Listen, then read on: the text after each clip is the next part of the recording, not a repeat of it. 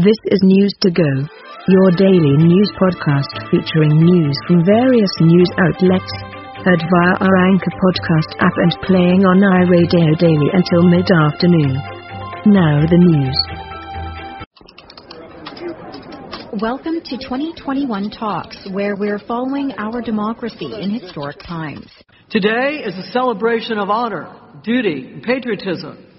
Our international cemetery is a solemn place surrounded by over 400,000 soldiers, sailors, Marines, airmen, and Coast Guard men, and their families who have proudly served our nation Executive Director of Army National Military Cemeteries, Karen Durham Aguilera, spoke at Arlington National Cemetery on Veterans Day. To commemorate the memorial's 100th anniversary, members of the public were allowed to walk up to the tomb of the unknown soldier for the first time in 96 years. President Joe Biden also marked the first Veterans Day in 20 years that the U.S. has not been at war, paying tribute to the late Army General and former Secretary of State Colin Powell. Man who was a friend but who earned the universal respect of Americans and people for his leadership in uniform and out. A federal appeals court Thursday intervened to temporarily block the National Archives from handing over Trump administration records to the House committee investigating the January 6th attack. A three judge panel for the D.C. Circuit Court of Appeals issued a temporary injunction, giving the former president more time to argue against their release.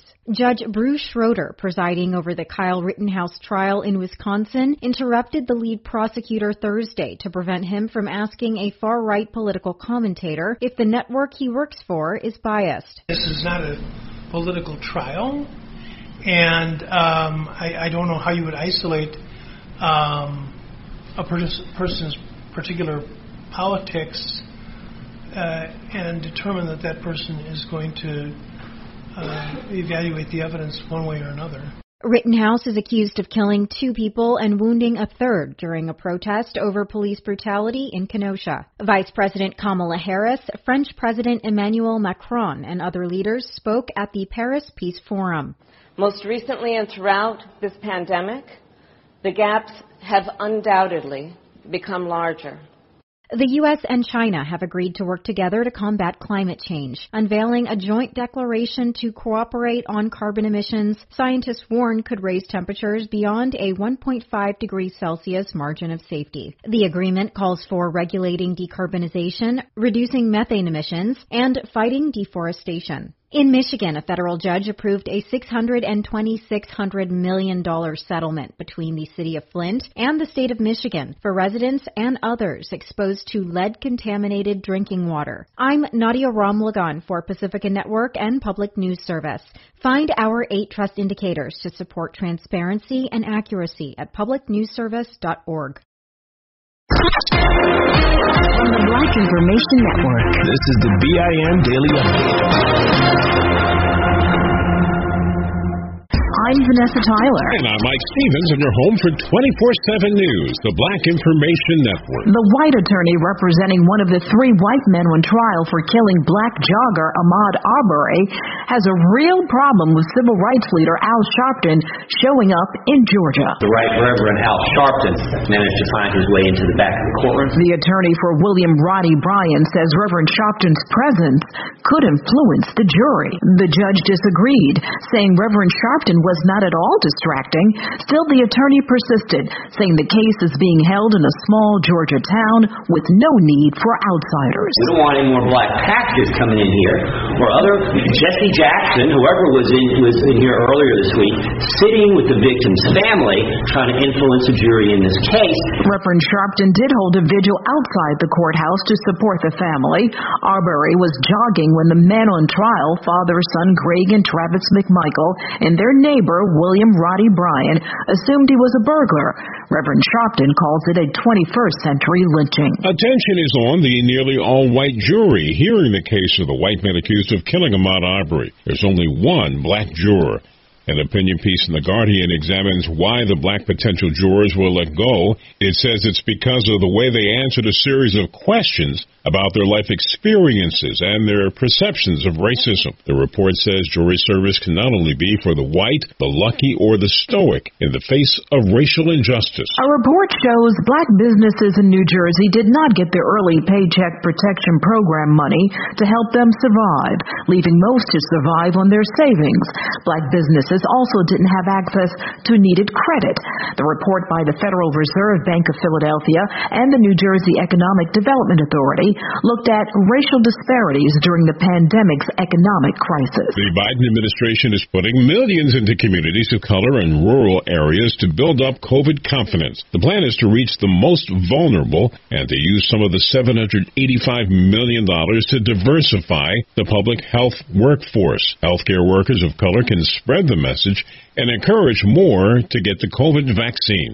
Two of the jailed Capitol rioters claim they are force fed critical race theory while behind bars.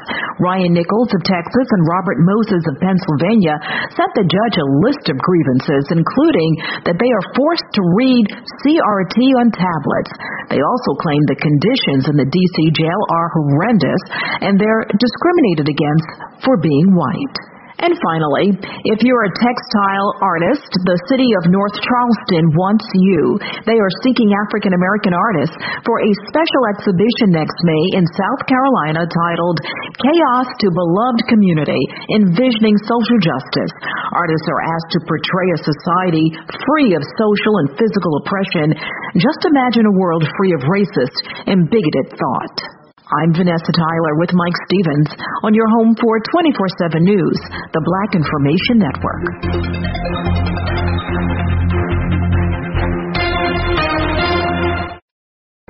This episode is brought to you by Brex. Disrupt the industry, banish mediocrity, and take big chances. But first, take advantage of Brex.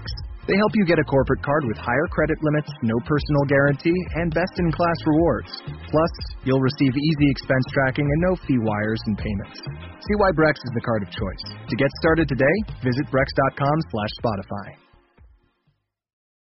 I'm Mike Stevens. And I'm Vanessa Tyler on your home for 24 7 News, the Black Information Network. I know when my son was murdered, there was a big uprising, but then it settled down. We can't let things settle down, especially when it comes to police brutality, because that has been an age old problem. That's the mother of African American Eric Garner in the same city where he died because of a police chokehold. The Queens District Attorney is moving to dismiss 60 criminal cases because three NYPD officers lied during investigations. The dismissals do not necessarily mean the defendants are innocent, but they cannot be re-prosecuted because the officers who said they witnessed their crimes have lost credibility. Half of the victims of police force in Columbus, Ohio were black, even though African Americans make only a small portion of the people in Columbus.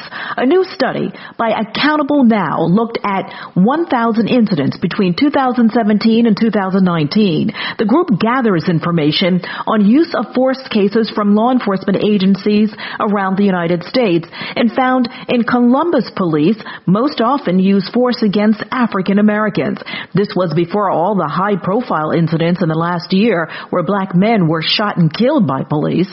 Some targeted were doing nothing wrong. One man simply standing outside a friend's home with a cell phone in his hand. Investigators are trying to determine whether a fire that started at a black Eugene, Oregon church during midweek Bible study was not only arson, but a hate crime. Members of the congregation saw the flames when they showed up and told those inside to get out. No injuries were reported. If it was arson, this would be considered a horrible crime that has happened at several black churches in the past, especially in the South. We've been reporting how African Americans are really stepping up to get the COVID shots, in some cases more than white Americans. Maybe that's because black pastors are promoting the vaccine more than white pastors. A new study from the Hartford Institute for Religious Research finds about 62% of all pastors have encouraged inoculations, but in predominantly African American churches, the study shows those pastors pastors were more than twice as likely as Catholic and white evangelical clergy to promote the COVID-19 shots. A Michigan entrepreneur is set to open the first black-owned television and movie studio in the state. Amaru is a stand-up comedian and director who says his inspiration for entrepreneurship comes from the pandemic and the murder of George Floyd. The Greenwood District Studios, named after the historic black community in Tulsa, Oklahoma, will be operating in Lansing, Michigan, he says, within a year. Exactly what kind of productions the studio will be developing, though, is not yet clear. For more on these stories and international, national, state, and local news affecting the black community, listen to the Black Information. Tyson Foods and Kraft Heinz say they will hike the prices of their meat products to offset higher supplier costs. Customers can expect to pay around 10% more for products like deli meats, hot dogs, and hamburgers. It's the sharpest increase seen in over 30 years as companies struggle with compromised supply chains and a nationwide labor shortage. Well, for several years now, the cheaper in-store labels chipped away at the dominance of classic food and household staple brands. But not anymore. CNN reports shoppers have returned to the most recognizable brand names on the shelves, such as Pampers diapers and wipes. Although those numbers seem insignificant, any incremental gains in the nearly billion dollar consumer packaged goods sector could make or break a company's year. Big name brands are edging out private labels and other rivals thanks to a host of factors. Shoppers returning to trusted sources during the pandemic and brands hard-learned lessons on how to fight back against cheaper options, according to companies, industry analysts, and experts on consumer behavior. Money news at 24 and 54 minutes past each hour. I'm Julius White on the Black Information Network. To be the best version of yourself, you should feel beautiful in your own skin. Urban Hydration offers naturally inspired skincare, body, and hair products that achieve beautiful results and are gentle enough for the entire family. Their products are loaded with clean ingredients that make your beauty routine more natural, more fun, healthier, and more affordable. UrbanHydration.com. With every purchase, one gallon of water is donated to a community in need through a partnership with Water is Life. Download the BIN Daily Update every morning on the iHeartRadio app. The rest of the story. Everybody in Latrobe, Pennsylvania knew the huge red brick house on Weldon Street. The big shot president of the local brick company lived there. He was not only one of the largest employers in the area, he was among the wealthiest men in town. What most folks did not know about the mansion on Weldon was that it was also a jail. It was a prison with one prisoner, an overweight, lonely little boy named Fred. Now, I'm certain there was Nothing really wrong with Fred health-wise, although his mother routinely described him as sickly. Whether entirely accurate, however, it was at least a convenient way to explain why the little fellow did not get out much. In her defense, it should be recalled that Fred's mother was an extremely generous and kindly person, but she was also a, well, she was a doting parent, incessantly fearful for her son's well-being. The boy was never, ever permitted to play outside by himself. In fact, there was one entire summer when little Fred was not allowed out at all. For indeed, in a curious attempt to mitigate her child's hay fever, Fred's mother kept him inside his own air-conditioned room, day and night, week after week, month after month, and thus, and for no crime that anyone can remember, thus did the prisoner of Weldon Street serve out his sentence in solitary confinement, amused to the extent that one so isolated could be by his toy puppets and his love of music. But somebody on the outside who understood what was going on inside, grew determined to spring the prisoner, to offer him a smattering of childhood while little Fred was still a child. And the sympathetic observer was Fred's own maternal grandfather, the man after whom he was named, Fred McFeely.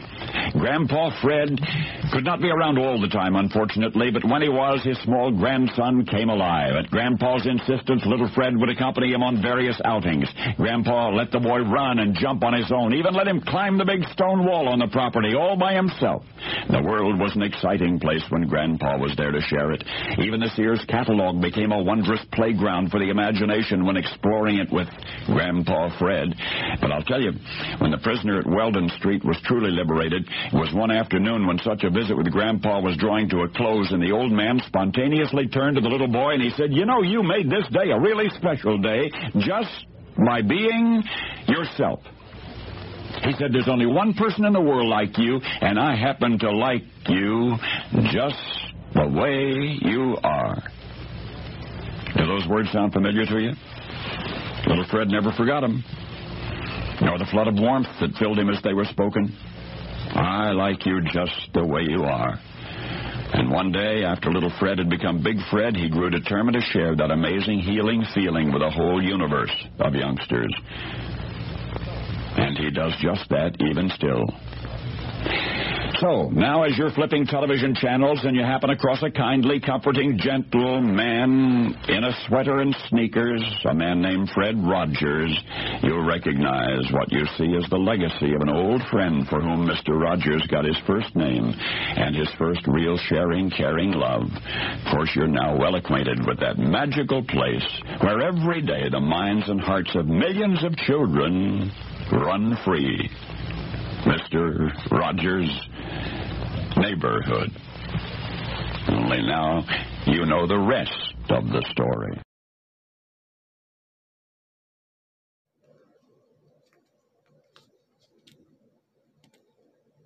Here's a look at your weather forecast. HowardBoweatherology.com. Cloudy skies today with a chance for scattered rain showers. Daytime highs approaching 45. Southwest winds 10 to 20 miles per hour. Overcast skies tonight. A mixture of precipitation likely 32. Cloudy skies tomorrow. A mixture of precipitation likely 40. Upper 30s Sunday and Monday with mixed precipitation possible both days. 1 to 2 inches of snow tonight through Sunday. And that's your forecast. I'm meteorologist Paul Frobley. Currently, it's 40 degrees. A.W. Tozer once wrote To be right, we must think worthily of God. It is morally imperative that we purge from our minds all ignoble concepts of the deity and let him be the God in our minds that he is in his universe. The Christian religion has to do with God and man, but its focal point is God, not man. What Tozer is commenting on is low views of God. They are dangerous. They can have eternal consequences, my friends. God made man in his image, but sadly, man has sought to return the favor, creating God in his image. And God says in Psalm 50, verse 21, You thought I was exactly like you. And our Holy Creator is not pleased. Greetings. I'm Pastor Joel from Heart City Church. Today we're looking at Psalm 50, which begins The Mighty One, God, the Lord, speaks and summons the earth from the rising of the sun to where it sets. From Zion, perfect in beauty, God shines forth. Our God comes and will not be silent. A fire devours before him, and around him a tempest rages. He summons the heavens above and the earth that he may judge his people. This psalm is what we would call a theophany, where Almighty God appears before mankind in all his glory. His coming brings with it, did you hear that? A devouring fire and a raging storm. It's a scene meant to awaken those who are religious, but whose minds have become dull to the reality of God, the only reality that matters. God created us unique out of all His created beings to glorify Him, to love Him with our whole being and our neighbors ourself. And how well do we do at that? Not so good. And our consciences, they tell us we fall short. So what do we do? Too often we try to buy God off, thinking we can give Him something of value to get Him off our backs. Or maybe if we give to charity or if we do a good deed, maybe that will please God, get him off our backs. That is what Israel came to think. God had given them a system of sacrifices to atone for, to cover their sin and their shame. God said an animal could be killed. its blood shed, and it would take away the guilt from the sinner. But instead of recognizing that this was a picture of the horror of their treason against Almighty God, and God's provision of a sacrificial system was a means to be forgiven so they could move back towards God and they could learn to hate their sin and trust God, Israel began to see sacrifices as a transaction to buy God off, as though God had need of a sacrifice. Sacrifices had become a cold transaction to appease a God who is like them. And listen to God's response. Verse 7 Listen, my people, and I will speak. I will testify against you, Israel. I am God, your God. I bring no charges against you concerning your sacrifices or concerning your burnt offerings which are ever before me. I have no need of a bull from your stall, or of goats from your pens. For every animal of the forest is mine, and the cattle on a thousand hills. I know every bird in the mountains, and the insects in the fields are mine. If I were hungry, I would not tell you, for the world is mine, and all that is in it. Do I eat the flesh of bulls or drink the blood of goats? Sacrifice thank offerings to God, fulfill your vows to the Most High, and call on me in the day of trouble. I will deliver you, and you will honor me. Do you see in those first verses how ridiculous their thoughts were? First, God makes very clear he has no needs. Need is a creature word. If God had any needs, he would cease to be God, and the thing he needed would become God. We have to see that God is the uncreated one and entirely unlike us, even though we were made in his image. He made us. We must not lower God to our level. Second, the sacrifices they were using to buy off God were already God's. God says, The world is mine and all that is in it. Dane Ortlund writes, We can never benefit God. He can only benefit us. God does not want our empty ritual. He wants our hearts. God does not ask us to give him gifts. He asks us to give him ourselves. God does not want the aroma of burning animals. He wants the aroma of heartfelt thanksgiving. Friends, God does not need us, but God does want us. That is the good news, my friend.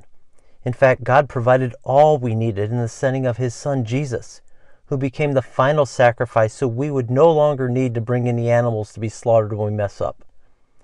God has provided all we need in His own Son.